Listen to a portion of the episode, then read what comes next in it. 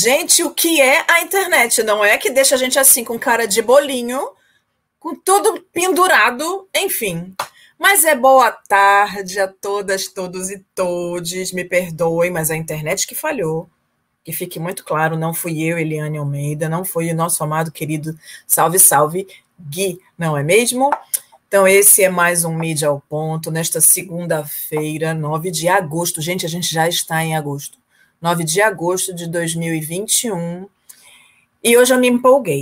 E aí eu queria muito que a gente conversasse sobre as coisas que eu selecionei, porque elas fazem algum sentido conforme a gente vai vendo as páginas do jornal. Então, Gui, por favor, pode pôr a primeira, por favor. Ai, gente, a Folha me parece, aí só parece, tá? Que está num processo de fazer as pessoas acordarem para a vida e uh, está fazendo as pessoas entenderem o que, que está acontecendo nesse nosso Brasil varonil. Então, a Câmara vai votar num projeto que censura pesquisas eleitorais. Vejam bem! Por que, que, as, que, as, que as pesquisas são importantes? Elas dão um retrato daquilo que as pessoas estão falando, daquilo que as pessoas estão entendendo que é importante para a política e já dão uma sinalização de para onde vão esses votos qual é a vontade da, uh, da população. E por que estão que querendo agora que não se fale mais sobre isso? Porque, como a gente está vendo que o nosso presidente da República está com a sua intenção de voto, com a sua popularidade a cada dia mais baixa, se eles começarem a não possibilitar que se fale do que o povo está querendo, ele se fortalece, porque ele só tem as redes sociais enquanto esse veículo de comunicação forte com, esse, com, com seus eleitores. Então, ele vai poder, poder continuar dizendo as mentiras que ele quiser para continuar ganhando o voto dessas pessoas. Então, é importante que a gente perceba a necessidade de a gente manter a liberdade de expressão e garantir os direitos que a gente tem de ter informações, porque o que a gente tem visto nessa nesses últimos tempos, é um cerceamento total da comunicação, das informações, que são a base para a gente aprender e ter um formamento, uma formação crítica, né? Pode pôr o próximo, por favor? Olha só, mais uma vez, e a gente está vendo isso fortemente. Até a próxima facada, né, minha gente? Porque assim, é isso. Ele vai criar alguma coisa, ele vai criar algum fato para fazer as pessoas ficarem com dozinha dele e continuar pensando em voltar nele. Bolsonaro diz que pode usar armas fora da Constituição. Como que um presidente da República diz que vai fazer coisas fora da, do que está colocado na Constituição como possível? Porque, na verdade, isso é crime. Então, vejam bem. E aí, o Alexandre de Moraes está investigando essa questão das fake news justamente porque a gente está vivendo um, um, período de muita mentira e as redes sociais têm sido o espaço onde ele circula com mais liberdade. Então precisamos ficar atentos a tudo isso. Próximo, por favor. Veja bem, Bolsonaro diz estar chegando a hora de deixar Constituição. Gente, como? Vamos lá. Estamos numa democracia? Esses dias eu tive, eu falei com, fiz uma, dei uma entrevista num, num, uh, num podcast e a gente estava falando justamente sobre essa questão das um, da democracia. Vivemos numa democracia? Eu pergunto a vocês. Efetivamente vivemos numa democracia? Eu não acredito. Porque se um presidente da República de um Estado que é dito democrático diz que ele vai fazer coisas que não vão ser com, é, com base na Constituição, não, não vivemos numa democracia. Por favor, o próximo. Há uma coisa, você pode voltar, por favor? Que foi por isso que eu peguei aquela página, a anterior, Gui, por favor. Isso. Não, esta. Vejam bem, foi a primeira vez. Não, a anterior a essa que você colocou. Essa. Não, a outra. um, a página que a gente estava falando, que eu estava falando, é depois dessa, Gui. Mais uma. Essa. Vejam bem, e foi isso que me chamou a atenção. Fazia muitos anos que eu não via uma pá primeira página de jornal que vinha nela o editorial. Normalmente o editorial vem na segunda página do primeiro caderno. E este editorial veio na primeira página. E ele está dizendo: ensaio de ditador. Isso é muito importante que a gente perceba. Nós estamos com a nossa democracia jovem, frágil, em construção. Ela está correndo perigo de vida efetiva. Nós estamos vendo um desenho, está sendo desenhado na nossa frente um processo de construção de uma nova ditadura no Brasil é muito importante que fiquemos atentos e que a gente entenda que a ditadura não é uma coisa boa. Que por mais que tenha um monte de gente dizendo que aquilo não foi uma ditadura, que estão querendo apagar, queimar os livros de história para contar a mesma história de uma outra forma e fazer com que as Forças Armadas tenham, então, uma outra cara. Eu estudei censura e liberdade de expressão e eu posso garantir para vocês que sim, aquilo foi uma ditadura os trâmites para que se você conseguir falar sobre as coisas no jornalismo, no teatro, nas revistas, enfim, eram espaços de guerra, de guerra pelo simbólico, e é o que a gente tem visto agora. Mas o que me chamou muita atenção nesta nessa edição da Folha foi que na primeira página sai o editorial, o que significa dizer que essa, uh, o autor deste editorial ou a, o jornal em si, enquanto um espaço democrático, porque é o que a Folha diz, que há 100 anos é um jornal a serviço da democracia, e se a democracia está em perigo, eles estão se colocando nesse sentido à disposição para a luta da democracia. Um artigo interessantíssimo assinado no Opera Mundi diz que a mídia hegemônica, dentre elas a Folha de São Paulo, é, que existe, na verdade, dentro desse discurso da mídia hegemônica, uma manutenção de um poder que esse jornal tem, que, de alguma forma, esse governo é, vem colocando em crise também. Então, a gente não pode se iludir nesse sentido, mas é importante, então, que a gente utilize desses veículos aquilo que eles têm de bom, a princípio, né? Que é fazer a gente ter acesso a algumas informações que pelas redes sociais a gente não vai ter. O próximo, por favor.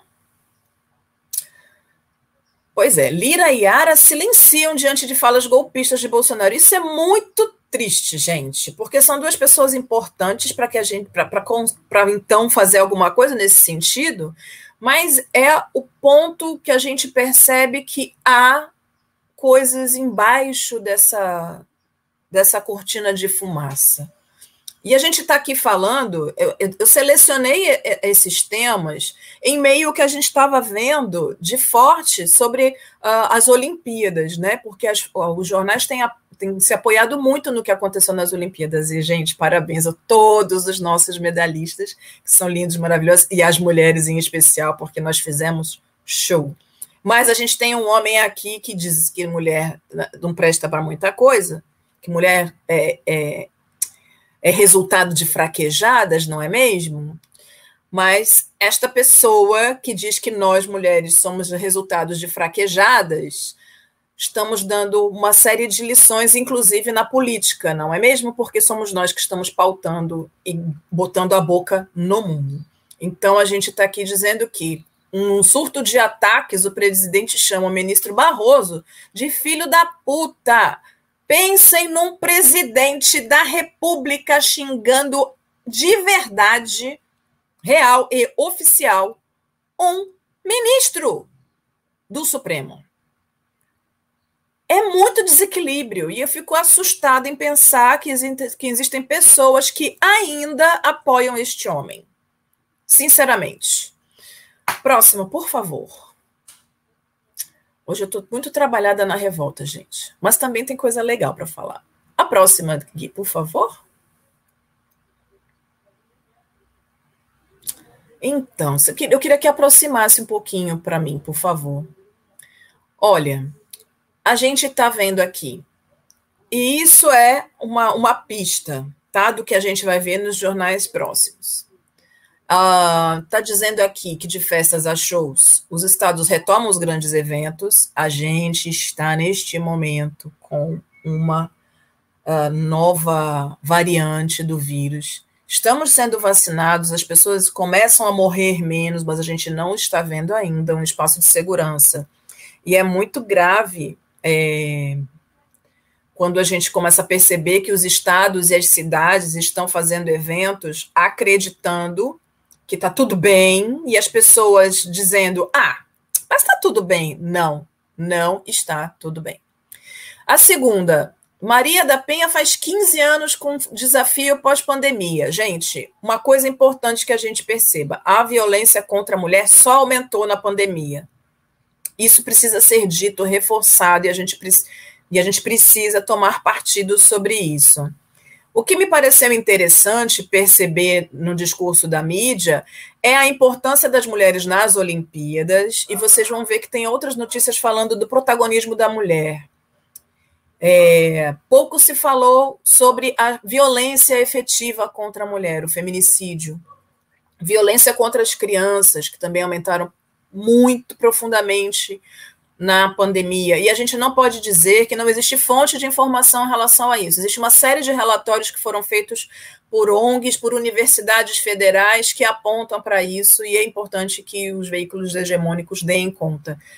Me parece que está sempre ligado à questão da economia, economia, economia, e é isso, né? As grandes mídias voltadas sempre para o capitalismo. Ah, o próximo, por favor.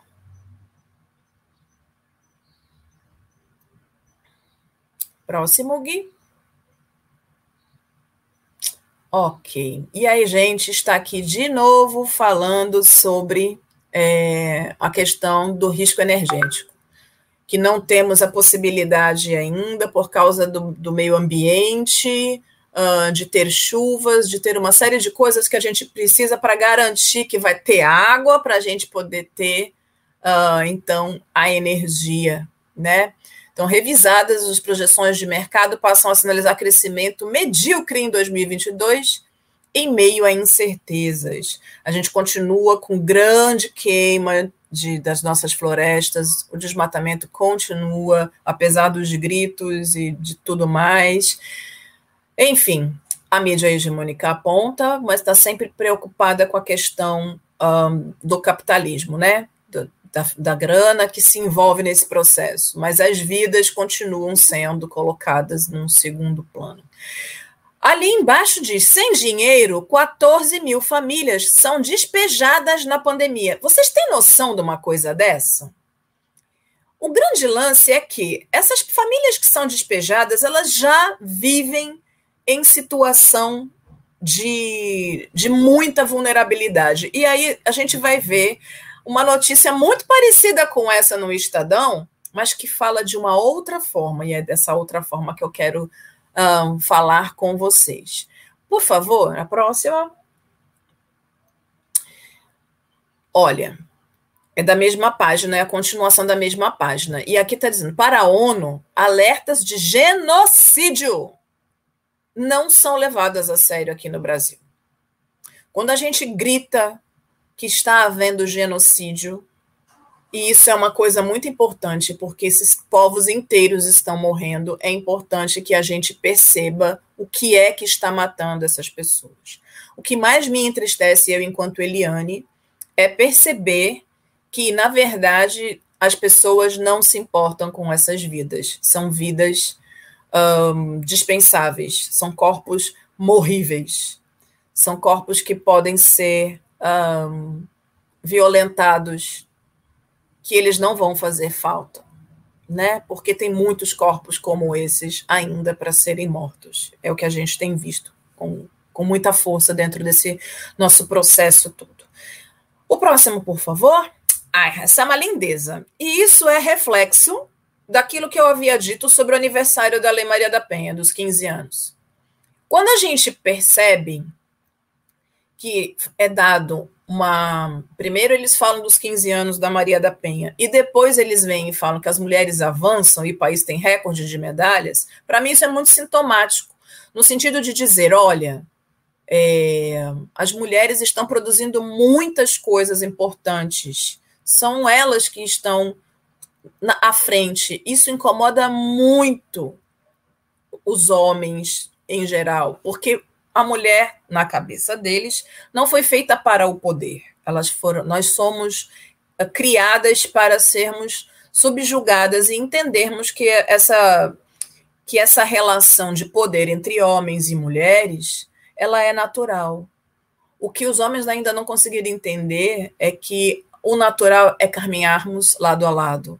Não deveria ser uma manchete mulheres avançam e país tem recorde de medalhas na verdade, deveria ser visto como muito normal, porque é isso. Agora, uma outra coisa que vem menorzinha aqui do lado, gente, que é o pacote para reeleição de Bolsonaro já soma 67 bilhões de reais. E o que, que é isso, minha gente?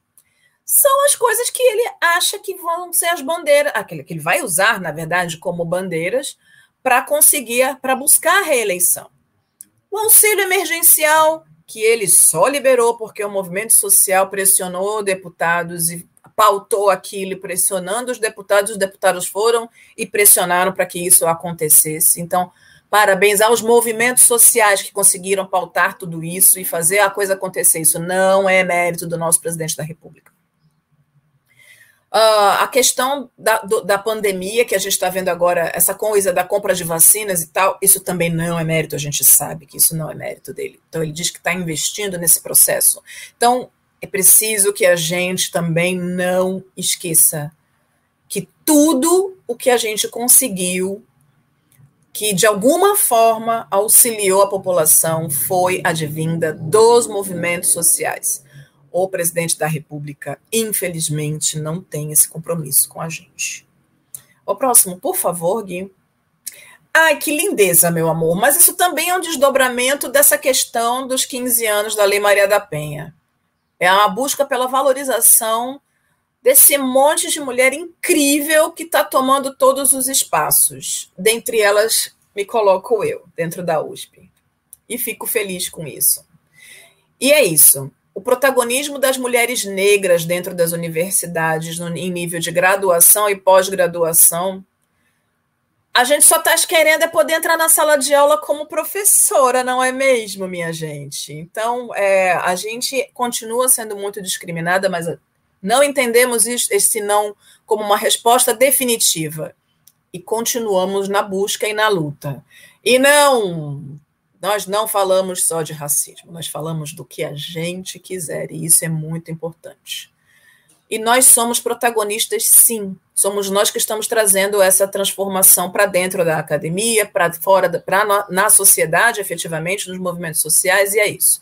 Então, se mulheres negras se tornam o maior grupo nas universidades públicas, isto é maravilhoso. Significa que agora a roda vai gerar bem bonito, minha gente. O próximo, Gui, por favor.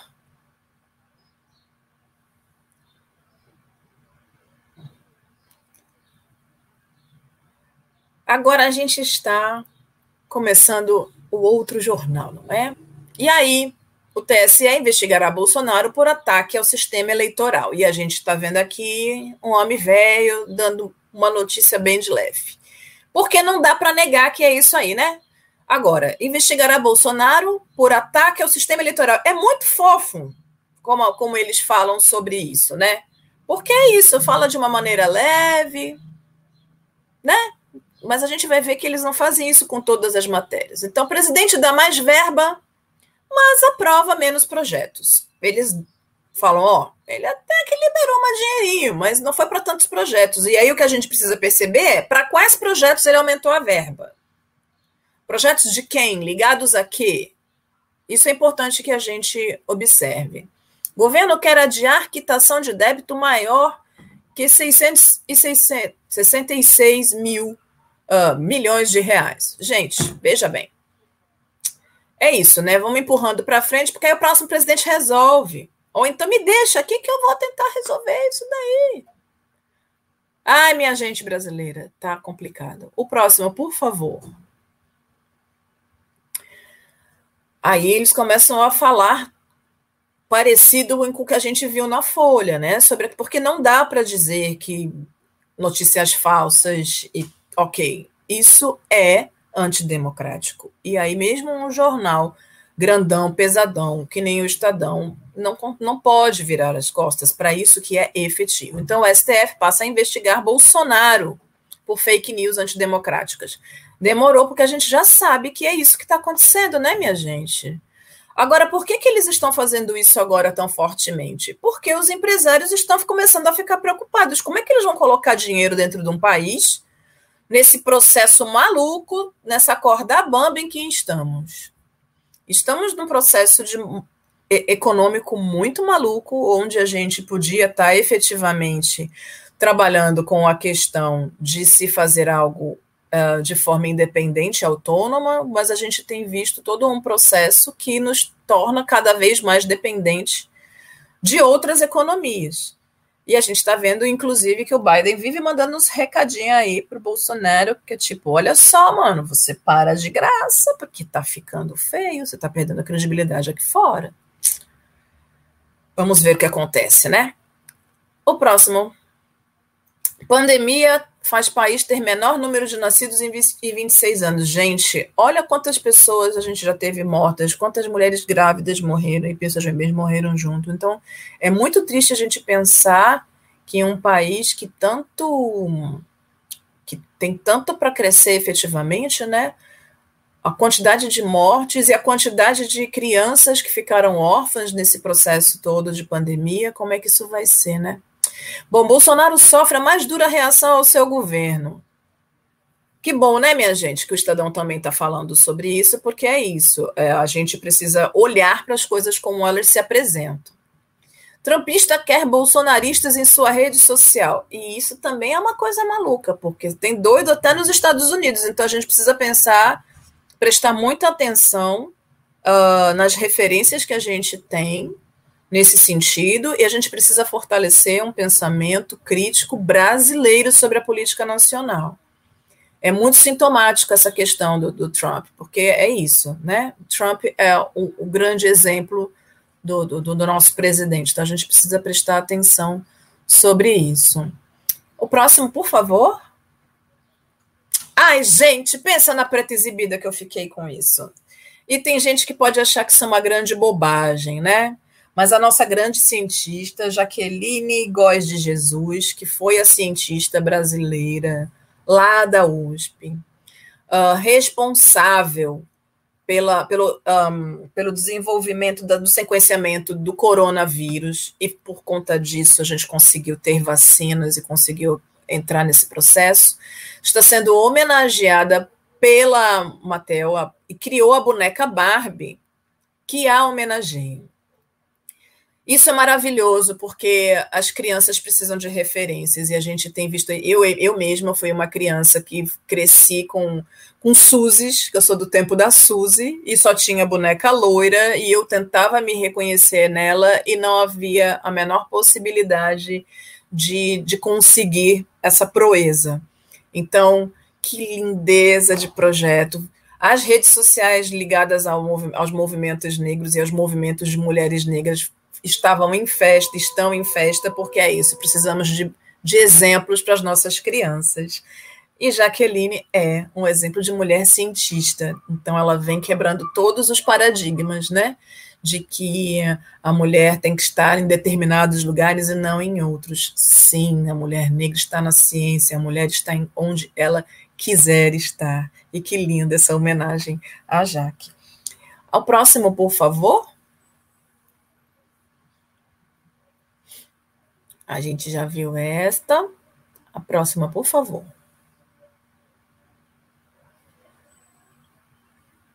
Gui, meu amor, a internet está brincando com a gente outra vez. Ok. Ai, gente, esse negócio me deu uma agonia.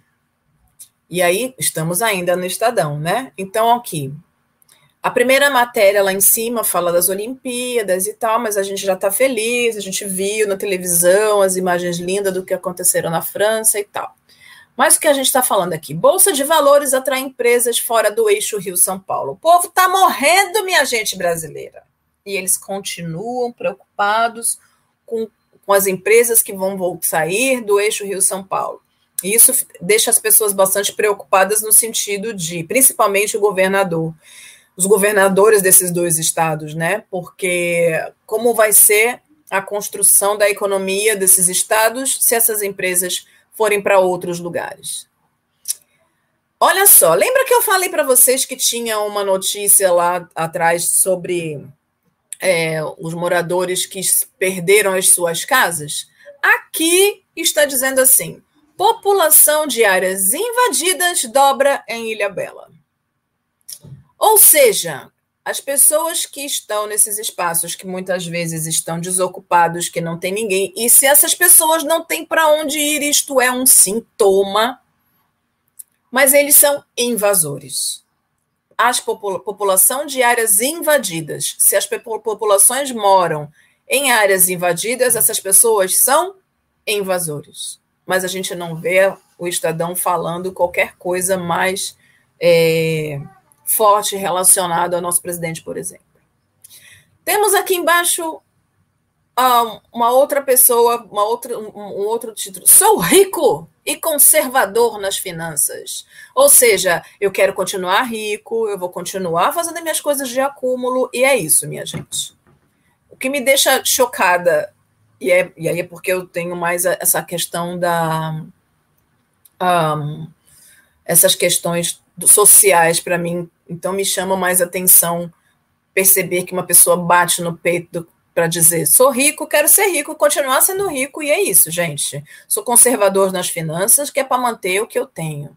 Num mundo onde a gente está vendo que as pessoas estão, inclusive, tendo que morar, sendo chamados de invasores, para poder ter onde viver, não é?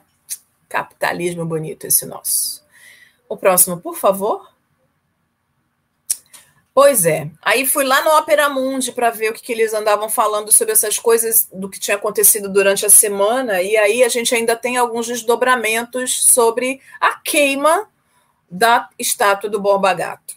Bom, o Galo, que é o menino que foi lá e disse que havia queimado a, a estátua, que é do, do Revolução Periférica, foi preso. Houve já uma liberação uh, para ele, mas ilegalmente ele foi transferido. A juíza que está no, no, no caso simplesmente passou por cima da resolução e manteve ele preso. E agora ele está num presídio.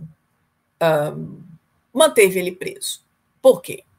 Porque ele queimou a estátua num cara incrível chamado Borba Gato, que era um miliciano que trabalhava para os grandes colonizadores do Brasil, os portugueses. E aí eu fico me perguntando, na verdade, quais são, quais são os valores que efetivamente a gente defende nesse país, que se diz tão bonzinho, tão humano, né? Porque é isso, um cara que vai lá e queima uma estátua que representa um poder de morte, esse cara vai preso. Ao mesmo tempo, a gente vê um homem que é responsável por quase 600 mil mortes nesse país, e ele continua falando mentiras nas redes sociais e as pessoas continuam acreditando que esse cara é um cara para presidir o nosso país eu fico me perguntando, eu acho que é bom que a gente ponha a mão na consciência e perceba quais são os valores que a gente efetivamente tem como importantes na nossa vida e na nossa caminhada, né? A próxima, por favor.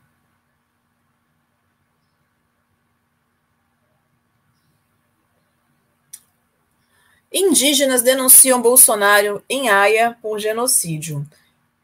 Na Folha de São Paulo, a gente também falou que a ONU, né, diz que no Brasil os, as, os gritos de que está havendo um genocídio estão sendo silenciados. E nós, então, temos uma, uma, a manifestação de que as comunidades indígenas organizadas entrar em contato com, com a ONU e está, então, fazendo um pedido de investigação para que alguma coisa seja feita. A gente está sabendo que os garimpeiros estão matando os indígenas para poder fazer o garimpo com o aceite do nosso aval do nosso presidente e com todas as um, os aparatos legais que hoje estão atuando. Então, é, o Tribunal Penal Internacional um, está alegando que o nosso presidente cometeu vários crimes contra a humanidade. Pois é, matar, matar a natureza, matar os nossos indígenas, matar tanto. E assim, não só os indígenas, porque a gente fala sempre sobre essas, essas regiões mais para dentro do Brasil, mas tem muitas comunidades quilombolas, muitas comunidades tradicionais negras que vivem ali naquela região e que e são eles os responsáveis pela manutenção da natureza. Portanto, é importante que se proteja essas as populações. Espero profundamente que a ONU consiga intervir de alguma forma e que a sociedade civil organizada continue apoiando as atividades relacionadas com a defesa dos povos tradicionais, tanto as comunidades quilombolas quanto as comunidades indígenas que estão sofrendo com esses desmandos todos. Próximo, por favor, Gui. Aí a revista Fórum, é, eu achei interessante algumas coisas que estão sendo ditas aqui.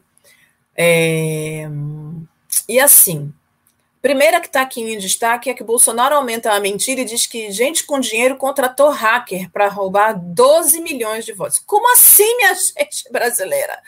Tá cansado, ó, o povo tá cansado de ouvir o pessoal do TSE dizendo que as urnas eletrônicas, elas são não são ligadas à internet, não tem como hacker entrar no sistema, cara mas ele vai continuar utilizando esse tipo de desculpa esfarrapada para continuar falando esse monte de asneira que ele fala.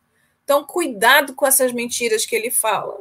Ajuda todo mundo. Quem, as pessoas que são mais esclarecidas, por favor, acreditem, essas coisas, essas urnas eletrônicas, elas não têm ligação com a internet, não há necessidade de haver hacker para fazer qualquer coisa nesses equipamentos. É mais um esforço de desqualificar essas urnas eletrônicas. Agora, eu vi uma notícia esses dias, na verdade, uma postagem uh, de 93, dizendo que o mesmo Bolsonaro, em 93, estava falando que o voto impresso precisava ser auditado porque havia fraude. Agora ele está dizendo que o voto eletrônico tem que ser auditado porque o voto impresso é melhor, Escuta, minha gente. Alguém explica para ele que ele precisa lembrar das coisas que ele falou, porque ele está ficando doido. Eu só espero que a gente também não esqueça. Não é porque é isso.